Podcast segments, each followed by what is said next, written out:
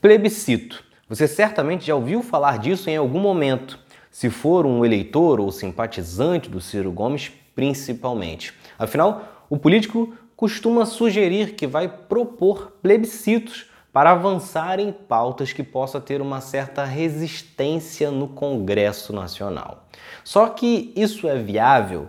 Como um plebiscito pode ser convocado e sobre o que? Como funcionaria isso na prática? Você confere tudo agora neste episódio.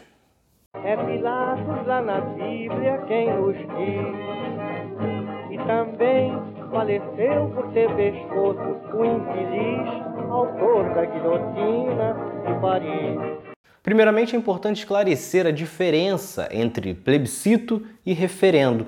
No Brasil, os dois podem ocorrer desde que seja realmente de interesse nacional ou local. No caso do plebiscito, que está em destaque maior mais recentemente por causa da figura de Ciro Gomes, uma lei antes de ser feita é enviada para o povo decidir e votar qual acha melhor. Isso ocorreu em 93, por exemplo, quando o Brasil escolheu a república em vez da monarquia e do presidencialismo em vez do parlamentarismo.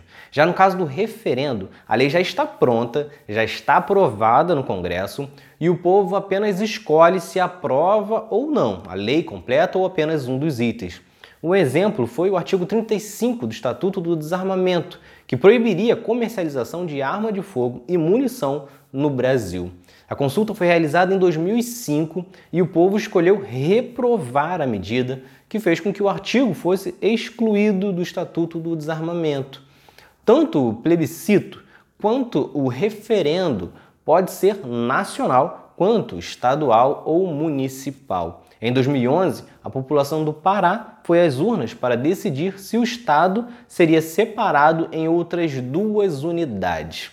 Um ponto importante é que o Congresso fica obrigado, sim, a seguir o que for definido no plebiscito ou no referendo. Não pode escolher ignorar o que a população decidiu.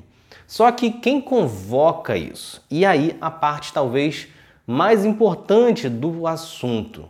Isso porque o plebiscito definitivamente não dá para ser utilizado como uma alternativa para quem não tem apoio no Congresso. Afinal, para um plebiscito ou referendo ocorrer, é necessário que a proposta seja acolhida por pelo menos um terço do Congresso Nacional. Ou seja, se o presidente não tiver apoio de pelo menos 171 de 513 deputados, não tem plebiscito e nem referendo.